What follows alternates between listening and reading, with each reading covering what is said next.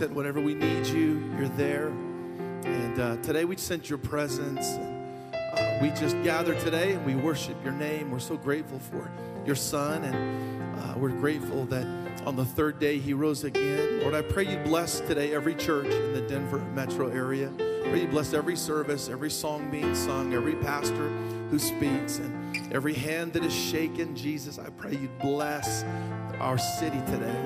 But Lord, we love you so much. We're so grateful for all that you've done. We're so thankful for the goodness of God in our lives. We're so thankful that you came to earth and you gathered all of our sin uh, on your shoulders and were buried in the ground paid that price for us. And then on the third day, when you rose again, we were completely set free. And Jesus, we're grateful for freedom. We're grateful for what you've done. And today we love you we honor you. Today really is a celebration, Jesus, of the work. Uh, that you did for us, the work that you performed on the cross. We, we love you so much, Jesus. Uh, receive our prayer and our praise, our admiration today, Jesus. In your name we pray. And can the whole church, can you just shout a big amen this morning? Put your hands together. Let's thank these guys for that beautiful song today. Amen. Come on, church, you can do a little better than that. Let's tell Jesus you love him. Amen. It's good to see you. It's good to see all of you today. Um, if, just, I want you to shout amen. All right?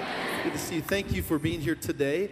And, uh, for those of you that are visiting, I met two or three visitors in the hall, and as I was coming in, and I want to welcome you to the Pearl Church today. There are about 3,000 churches in the Denver metro area, and whether it's through a friend, a family member, whatever, you decided to join us today, and we're, we're really grateful that you were here. Man, I love Jesus. I love the Lord. And uh, I'm just sitting in the front row, you know, listening to that song and tears pouring down my face. And are, are you grateful for what Jesus has done in your life today? Uh, he's so good. And um, today really is a special day. This, this is really the, uh, I wanted to call it the iconic three day journey, but it's more than that. It's, it really celebrates around the world, all around the globe. People are celebrating the resurrection of Jesus. And, and uh, uh, you know, the fact that Jesus rose from the dead actually made every one of his promises true. So, all the things that Jesus said, all of it came together in the grave. It, was, it all accumulated, it all sat in that dark place in the grave, waiting for his promise to be fulfilled. And when he rose from the dead, every promise was fulfilled. And uh, because of that, we have life. And man, I'm just overwhelmed. I just love the Lord today. I just love Jesus. Uh, what I'm going to do is uh, I want to speak on a subject for the next few minutes called uh, There Was No Light in the Tomb. And uh, I'm going to be in Ephesians chapter 1. This is where we've been for quite a while in our church. and uh, um, in Scripture, uh, in all of the Gospels, about 20% of the Gospels are dedicated to the resurrection and the gospel story. Uh, in the New Testament, there are about 175 references to the resurrection in the New Testament and uh, which means I have like 175 years of messages left for Easter. Amen. 175 years to go. And uh, but the one that I chose this morning, uh, I chose this for the sake of the church for our series because we're, we are in Ephesians chapter one, but also because of how it how it all kind of plays together, how everything connects uh, the grave, our heart, our life, our future. And I think it really is a beautiful picture of what Jesus has done. So I'm going to go ahead and read uh, in Ephesians chapter 1. I'll start in about verse 15, and I'm reading from the NIV this morning. It is for this reason, ever since I heard about your faith in the Lord Jesus and your love for all God's people, that I have not stopped giving thanks for you, remembering you in my prayers. And I keep asking that God of our, the God of our Lord Jesus Christ, the glorious Father, that he may give you the spirit of wisdom and revelation so that you may know him better. I love that line. And I pray that the eyes of your heart may be enlightened in order that you may know the hope to which he has called you and the riches of his glorious inheritance in his holy people and his incomparably great power for us who believe. Because that power is the very same power as the mighty strength that he exerted when he raised Christ from the dead. And he seated him at the right hand uh, of the Father in heavenly realms, far above all rule and authority, power and dominion, and every name that is invoked, not only in this present age, but also in the one to come. And God placed all things under his feet and appointed him to be head over everything for the church. That particular verse I won't do today, but for the sake of the series, that is one of the most important verses regarding the church in scripture written by Paul, where he says, All things, he placed everything that we have in the world um, he appointed Jesus, appointed him to be head over everything for the church. So everything in this world that we have is for the kingdom of God and to build it. And Jesus is building his church, which is his body, the fullness of him who fills everything in every way. There was no light in the tomb. All right, so today uh, I've chose this portion of scripture, and what we have here is we have um, a little bit of a, of a picture of what Jesus does in our heart. So we're going to talk about light. Uh, we're going to talk about the darkness of the tomb, the, the light in our heart, the, the light in the tomb. Jesus was the light in the tomb. We're also going to talk about how there's a correlation here or a, a metaphor or an analogy or a simile. I always get those three mixed up, right? Metaphor, analogy, simile of, of uh, the grave and our heart.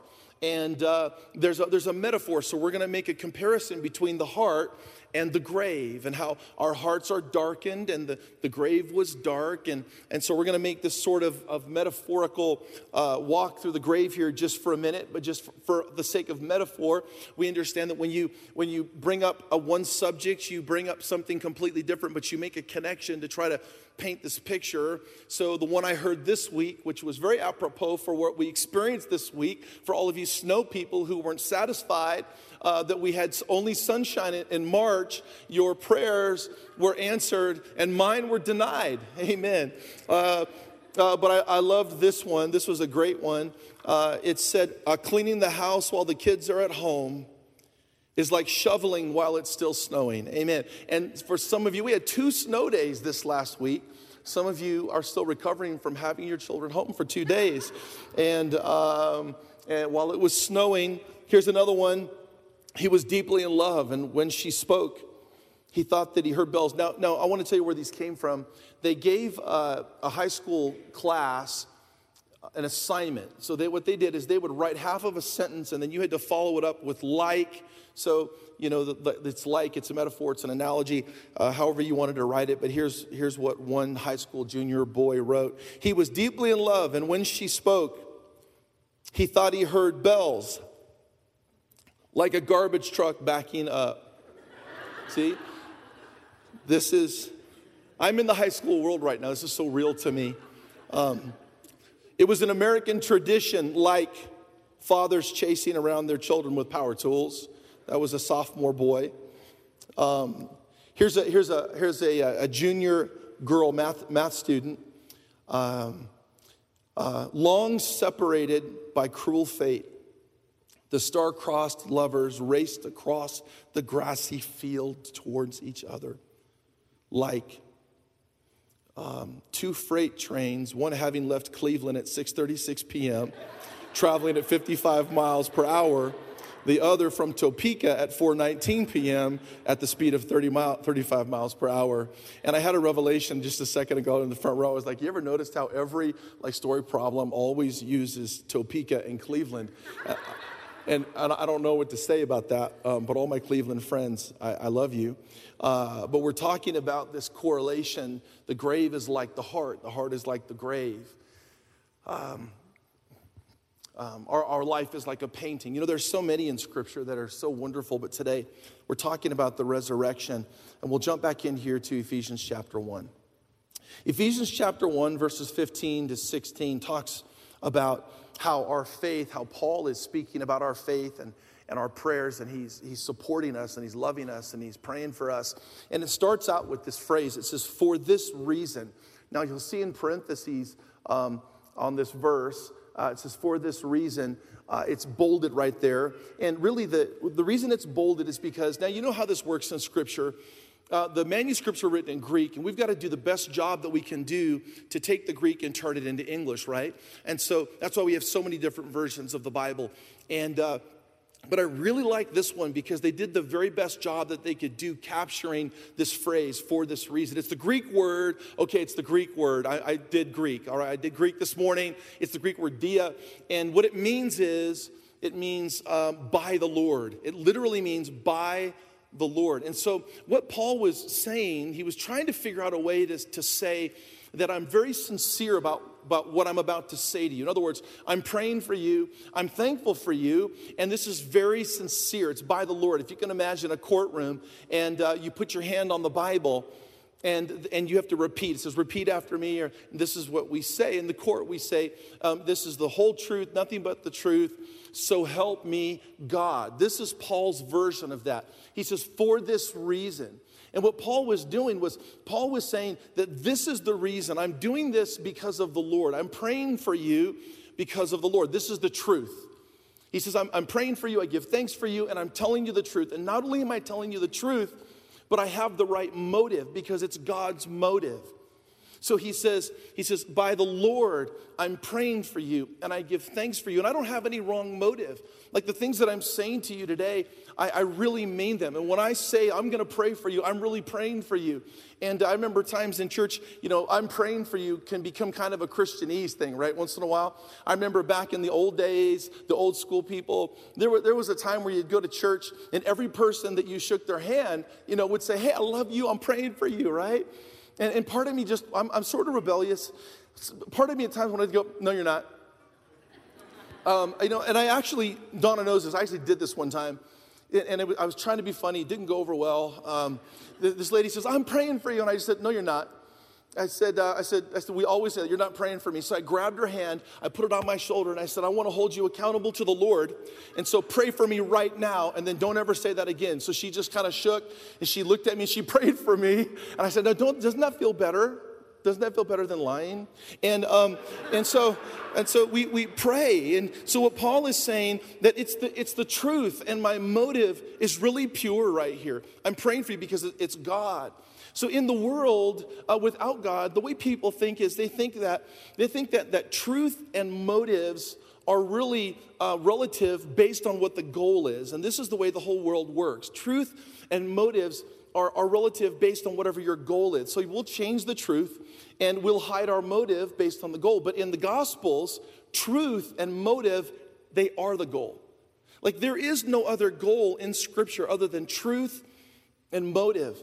And so Jesus comes along and Paul says, We're going to tell you the truth, and our motive is simply to tell you about God. God has no other motive except that He loves you and He cares for you. And it's so this is really important in Scripture. It's really important in Ephesians, and uh, it's the motive. And and I think in today's world, motives get so uh, messed up and twisted. And I think that God is constantly, as Christians, trying to help us out here, but.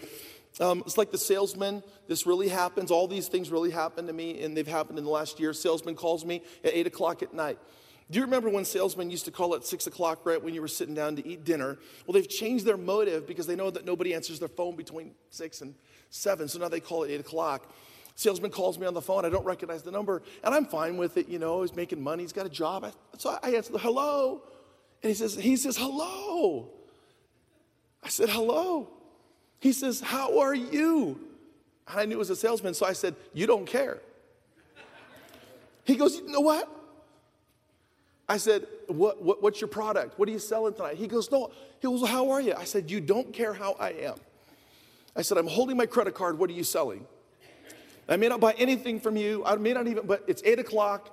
No one ever calls me at eight o'clock with a block number. And he says, Well, I've got this product. And I said, I said, Okay, I don't want it. And I said, How are you? He goes, I'm fine. And I said, I actually care. Said, How are you? Who's your wife? I got his wife's name. I got his kid's name. I got his parents' name. He had a dog named Ralph. No joke. He had a dog named Ralph, a beagle named Ralph, okay? He was from Washington State. He actually grew up um, just up north of Seattle. Um, I knew that he had visited a church that I knew about. We had mutual friends. And by the time the whole thing was over, we were like laughing. And then at the very end, he goes, are you Doug Lassett? And I said, Yeah. He goes, I heard you preach at a church one time. And I said, Well, what church was it? He goes, It was at the city church. I said, You need to go to that church. Go to that church. He says, Gosh, maybe I should. I said, Yeah, you should go on Easter. It's going to be a great service. You need to. And so all of a sudden, How are you? And I just say, You don't care. you don't care. And sometimes my wife gets really embarrassed at these moments, but I believe it's the calling of God on my life. Um, I had a timeshare guy one time say to me, he said to me, he said to me, he said to me, You need to buy this timeshare because I really care about your marriage. Donna will remember this. That I, I said, I got so angry at the guy. I said, You don't care about my marriage. He goes, I call timeshares marriage insurance. And I said, I call marriage insurance Jesus. Jesus. And, and we had this argument that embarrassed my wife as well. And then I remember one time, one time, now you, you have to be around a while to remember this, okay? But for those of you who remember the season, you will remember this season. The season is, do you remember when McDonald's started their salad menu because they cared about your health? Or it could have been the $100 million lawsuit. But, it, but, but do you remember when the salad came out and you walk in for the first time to McDonald's and there's a salad and you're looking at the salad menu and you're like, man, these people really care about my health. And then the funny part is, now, I don't know how this works. Now, some of you scientists, I know that you understand this because I don't have any clue. How is it that a salad can be more fattening than a Big Mac? But it's true, they do, the, and I don't know if it's the preservatives they use or things they spray on there, but there was a report that came out a while back that some of the salads at the fast food restaurants are actually more, more fattening than, than a Big Mac. And, and then I was crushed because I thought they really cared. It was really hard for me. Um, but what is really important when we talk today about, about this motive thing with Jesus is that, that you realize that the only motive that Jesus has is love.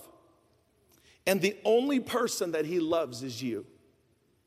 The only motive that Jesus has is love. Now, we're all here together. He loves us all individually, but the only motive Jesus has is love. And the only person that he loves is you. You're his first love. And there's no other motive that he doesn't say it because he doesn't mean it. He's not trying to get you to do anything. He's not try, get, trying to get you to buy anything or sell anything. He just loves you. So the motive is true and uh, his heart for you is pure. Then in verse 17, it says this Paul said, I look, I keep asking that the God of our Lord Jesus Christ, the glorious Father, may give you the spirit of wisdom and revelation. Now that's really important because in Scripture, um, Paul and Jesus and the apostles, they were always asking for us, for you and I to have revelation. Revelation is so important. Let me make that word really simple. It's the aha moment. Revelation is where something that did not make sense to you before now makes sense for the first time. We've all had those moments, right? Where something made sense for the very first time. He says, so that you may know him better. That verse is incredibly important to me. That the, the, the, revelation that, that we need, look, the only thing that I care about this morning on this Easter Sunday is that you know Jesus better. I don't have any other motive. I don't have any other reason to be here. I want all of you today that when you leave this place that you feel that you're closer to Jesus than when you came in. He says, I, I want to give you wisdom and revelation so that you may know him better. And Paul, this is so important with Paul because I, have mentioned this along the way, but Paul, one of my favorite characters, the, the reason why he's one of my favorite characters is because he was so nasty towards Christians. He was so hard on the church. He gave approval to the execution of Christians, even though under rabbinic law and Jewish law, he couldn't do it himself. He would sit in the back row and he would give a thumbs up and a thumbs down to people who were about to be executed. And then Paul gets saved. He actually meets Jesus on the Damascus Road. Know, I could go rabbit trail there for a while, but, but all through Paul's writings, what Paul says is, I know him. I know him. I met him. He says, Well, you, you can say that if you want, but I actually know the person that I believe in. He says, I actually have met the guy. And I met him in a spiritual way. Paul is constantly going back to how he knows Jesus. And Jesus is not some mythological person for him, he actually knows Jesus. And so his prayer for you, the prayer that he's giving that's truthful, that the motive is right. The prayer is that you know Jesus better. Most people today want to draw people to themselves. We need to have more friends. We need to have more friends on Instagram and Facebook and, and Snapchat. And, and I, I tried to do Snapchat recently under the pressure of my teenagers. And man, I, I feel like I have had, had an, a, a revelation like an aha moment. And I, am resisting this. I am. I'm resisting this with everything in my soul. But it's almost like technology just took one step away from me. It no longer loves me. It no longer is simple. Like Facebook was easy, and Instagram is pictures, and Snapchat. Snapchat is like there's five things going on at once and you got a picture over here and a person over here, and they said hi, but you only got nine seconds, and then you watch it. I, I missed it, and it disappeared. And I, I, it's, like, it's, like, people in the front row right here sent me messages, and I was like, "Oh, great!" They sent me my first message, and they're like, "Hey, but I missed it, and missed it." I felt. I felt like destiny had passed me by, and then this is blinking. There's a one here and a two over here, and then there's a, there's a ghost. There's a ghost. It has to be the devil if there's a ghost on it. There's a ghost looking at me. And they want me to put my face on the ghost. And all of a sudden I'm like, this is, this is, this is, this is, this is not God. It's not. It's not my teenage, she's laughing at me. And she's like, You just can't handle it. You just getting old. And, and, I, and I'm thinking to myself, okay, well, most people, what they want to do is they want to draw. We want to draw. There's this insatiable hunger and thirst today to draw people to yourself or to ourselves. We need more friends because friends means more influence, and more influence means more name ID. And more name ID can mean several things, but we're constantly trying to bring things to ourselves because our motives are are not right with people. And it's not just to know jesus. And i was out here this last week and one of our electricians we were just chatting in the in the in the lobby.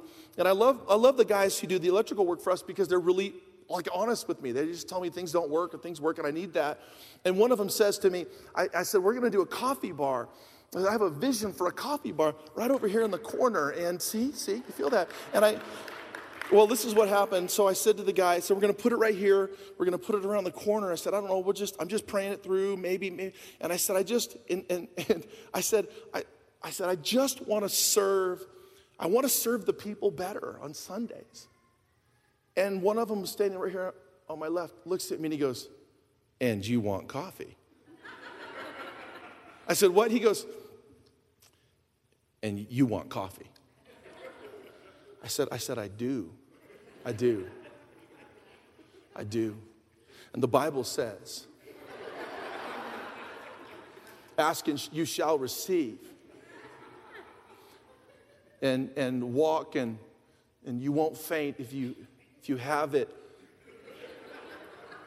Uh, and, and he just looked at me and smiled. And I, I remember saying uh, 50% of my motive was, was totally selfish. I just want my triple 12 ounce Americano with room on Sundays, but no cream because I, I, want the room, because without the room, it slops up on my shirt before I preach. And uh, you preach, you, you learn these things. So I get uh, my Americano with a little bit of room so that it doesn't pop up. And he just smiled at me and walked off. He goes, okay, we'll put an outlet for your coffee. Uh, but I just constantly being checked. So Paul wanted, but Paul wanted people to know God better. Paul didn't care if he ever saw them again. He didn't care if he ever went to their city again. He didn't care if he ever passed through on another missionary. He didn't care. He didn't know their name, didn't want to know their name, didn't care. Just read the letter. All he cared about was that, that, that whoever it was that would receive the letter, that they would know Jesus better. See, that has to be like this underlying motive in the church and Christianity, because if it's not, we're all going to get funny with our motives and we're going to get funny with our vision and we're going to get kind of weird with how we do things and why we do things. And it's knowing God that is the balancer, it's the check and balance to every motive and every thought that we have. Paul said, I just want you to know God better. And in the next couple verses, he's going to relate this to the tomb. Okay? Um, he's gonna, he's gonna say, you, you, I want you to know God better, but you can't know God on your own. And this is really important when we talk about the heart and the grave, which is next, because, because he says, I want you to know God better, but you can't do it by yourself. God actually has made the choice to know you And because he's made that choice, he's then torn down every wall and every barrier. He had to tear through every barrier, including his own physical body. He had to tear through a tomb and through his body, and he had to, he had to tear through all of that so that, so that you could know him. Because there's nothing that we can do to know him. The Bible says that, that to know God, you have to go through Jesus. So he made the choice to know you. So, what I want you to do is picture just for a minute Jesus walking out of the tomb. And I want you to just know this when Jesus walked out of the tomb, he was on his way to find you. When Jesus walked out of the tomb, he was on his way to find you. Now, we see that symbolically with Peter and the apostles. And I love it because the first, the only, the only apostle he really brought up was Peter. That's the only guy. Because Pete was out uh, sulking in his boat fishing and he had kind of messed up and he had unforgiveness and he was struggling with his relationship with Jesus. And so he says, Go, go find everybody, tell them I'm alive. And he says, And tell Peter. There was a very personal note to when Jesus came out of the tomb. He knew specifically where Peter was in his life and what his, and physically, and knew his thoughts and knew his struggle and knew what his tomb was. See, Jesus knew what, what had him trapped. Jesus knew where he was stuck. Now, look at this verse. I'm going to pray that the eyes of your heart may be enlightened in order that you may know the hope to which he has called you, the riches of his inheritance in his holy people, and his incomparably great power for those who believe. So he says, I'm going to I want the eyes of your heart to be enlightened. So this is the first step that he takes from the tomb. So he says, he says, there's something in your heart, the eyes of your understanding. Now, Christianity, by the way, is the only religion in the world that talks about the heart. It's the only one. Other religions are divided amongst three things the mind, the body, and the spirit. So some religions focus entirely on the mind. Some religions focus entirely on the body and being free in your body, the mind, the body. And some, some religions will say it's all about your spirit. And so you have to try to attain a certain spiritual thing through meditation or whatever it is. But all they've done is they've pulled apart, if you will, and created counterfeits for what is true. Because the Bible says that your heart is made up of your mind, your spirit, and your body, all three. Christianity is the only religion that focuses on the heart because the heart is the place where love exists, and Christianity is based on love, not performance. Every other religion is based on performance because they've separated, they, they've deconstructed what the heart really is. But Jesus brings it all back and he says, You have to know the love of God in your heart, and it's not based on performance. And so God wants the eyes of your heart to have light. So he, he makes a picture of, of uh, when Jesus came out of the grave. And I want you to picture Jesus in the grave. We don't always think of this. When Jesus was in the grave, there was no light, it was pitch black. So everything that Jesus did in the grave, he did in the darkness. Jesus himself was the light in the darkness. Jesus was going to move the stone and in moving the stone, he was going to bring enlightenment, if you will. He was going to bring salvation and truth and motive into the world. So when we find Jesus, when God comes into our heart, it's like being what we call born again. That's in scripture, where the light comes out of a dark place. And this is us. We, we're born, a baby is born, and we, we come out of the, into the world and we open our eyes for the very first time and we see light we realize that the light is in the darkness in your heart. Jesus has to be in your heart. He has to be sitting in your, your mind, your body, your spirit. He's got to be in the place where love exists. So, to open the human heart is not easy. I've seen some hearts that were closed like a tomb. I've met so many people in my life. When we talk, I, I realize they're so closed. Their heart is closed. I mean, as tight as the tomb. Like there was a giant rock between us, a stone that I cannot move on my own. There's no intellectual argument I can make. I can try to hug them because that's what I do. I hug people, I'm always hugging people. I can do anything I want, but it just doesn't quite work. And that's because it's not my work, it has to be the work of God. And He wants the eyes of our hearts to be enlightened. So He says here, I want you to know hope. I want you to understand inheritance and power. What is incredible about this verse is that Paul talks about three things that I believe are the three greatest stones at the entrance of the heart of all men. Let me give these to you. Three stones that cover the entrance of the human heart. I'm going to give you one for each day that he was in the grave. The first one is hope. So, the stone of hopelessness, the belief that nothing can change.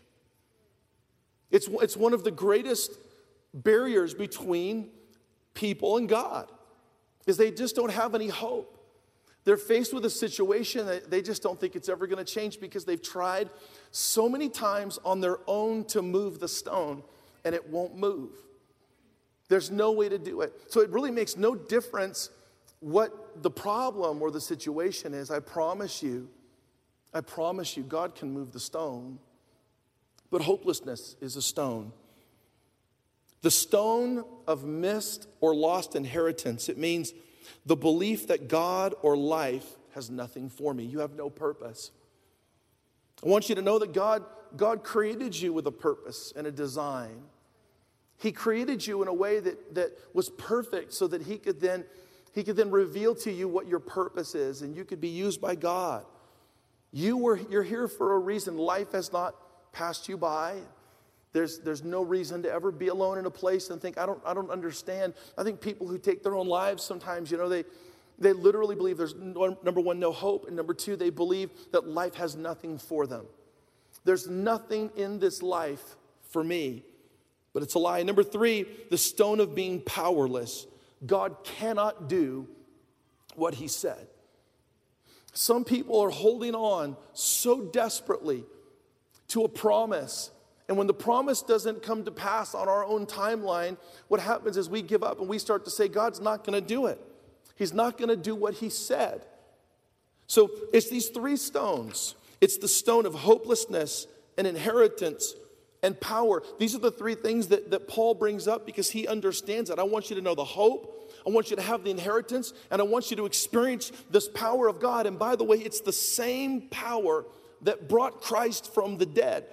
The tomb represents a place where there is no light.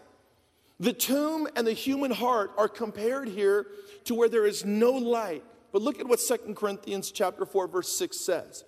For it is God who said, "Let light shine out of the darkness." He made light shine in our hearts to give us the light of the knowledge of God's glory displayed in the face of Jesus. That's why I want you to know Jesus. John uh, chapter 1, verse 4 In him was life, and the life was the light of men.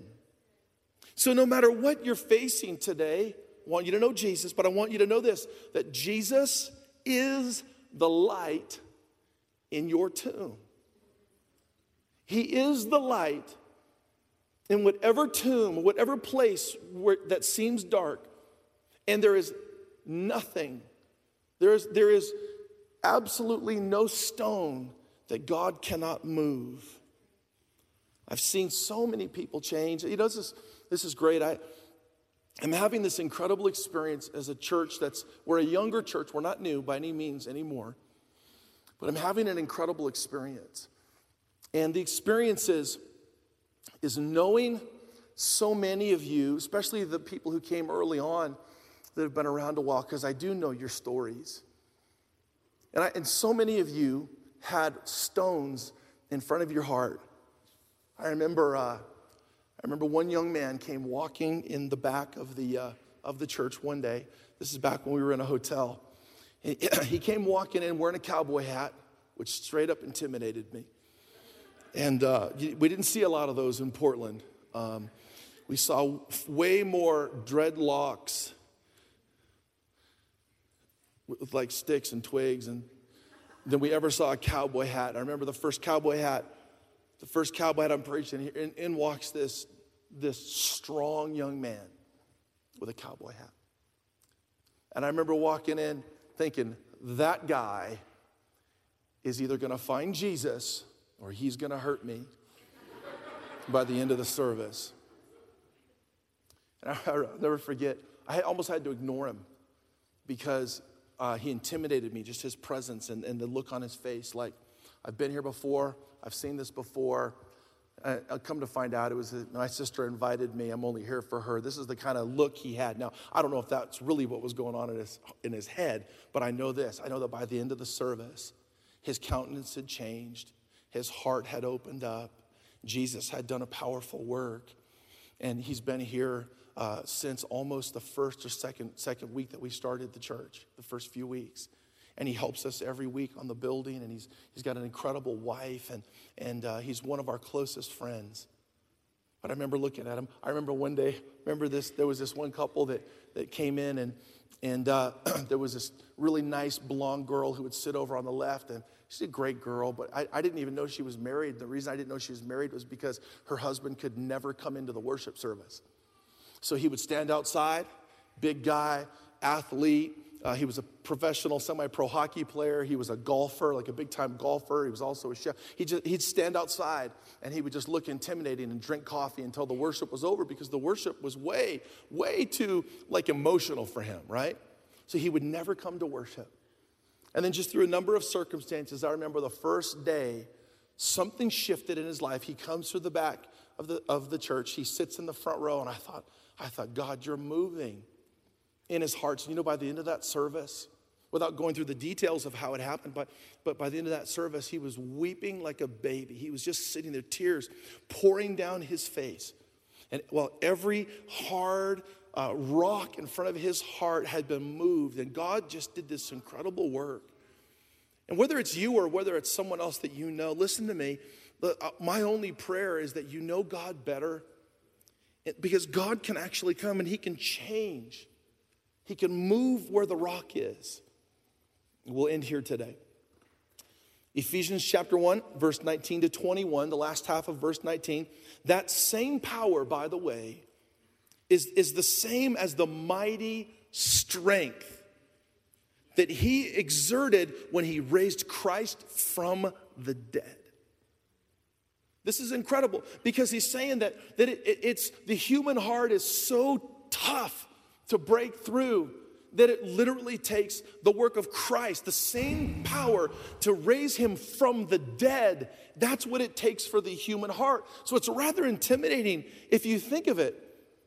How can my heart even change? How can I even have any kind of a breakthrough? Like, like you're not giving me any hope today. What you're saying to me, Doug, is that is that uh, my heart is so hard, or you know, I've been through so much, or my family's been through so much that, that only God can do it. There's nothing I can do. And you know what? It's the truth. There isn't anything you can do, but this is the key. Luke chapter 24, verses 2 and 3. Let me read this to you.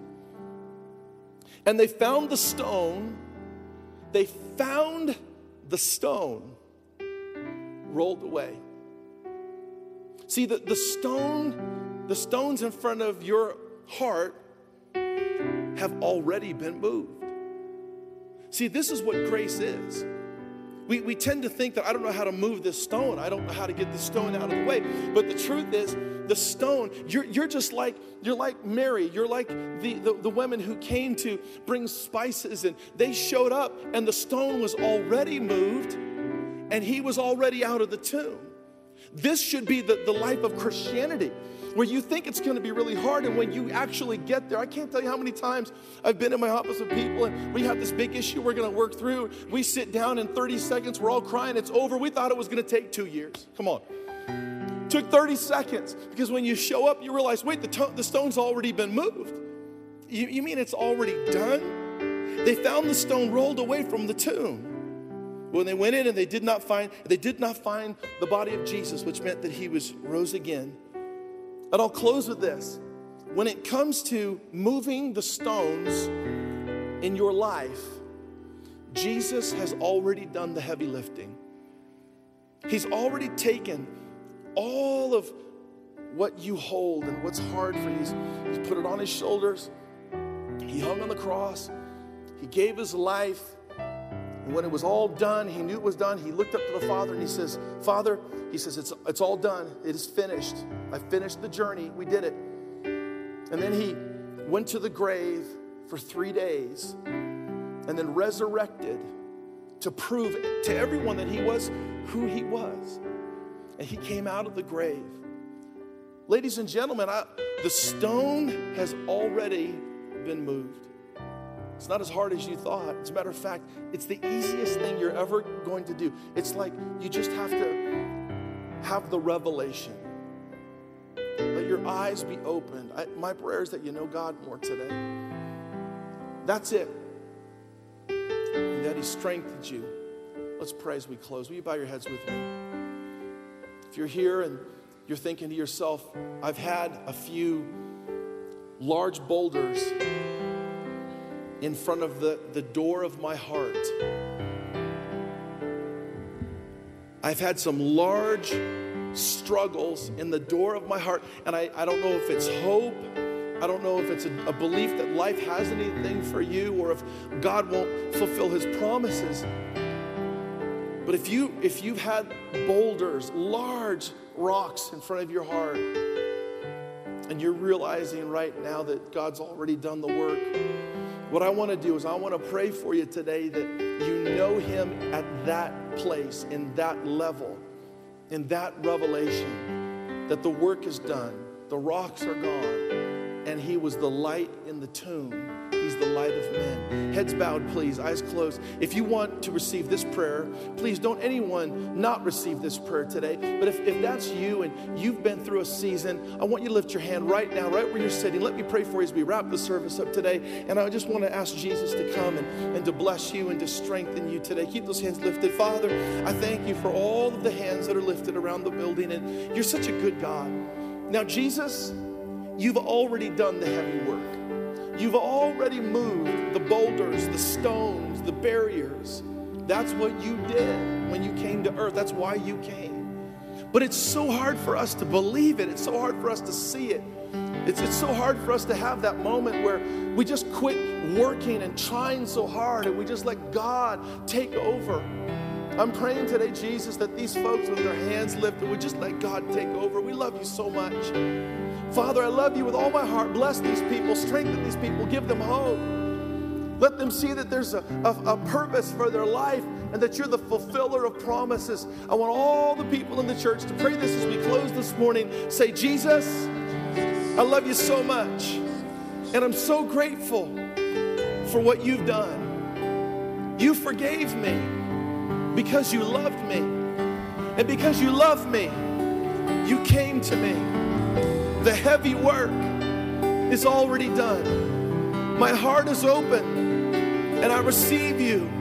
And today I celebrate what you've done for me. Thank you, Jesus. Amen. Now, can you clap your hands and tell Jesus you love him today? Come on, tell him you love him. Will you do me a favor? If you if you lifted your hand, if you lifted your hand today, I challenge you in the next 90 seconds as we close to grab one of those cards in front of that seat, put your name on it. Let me and the other pastors here, let us give you a call and we'll pray together.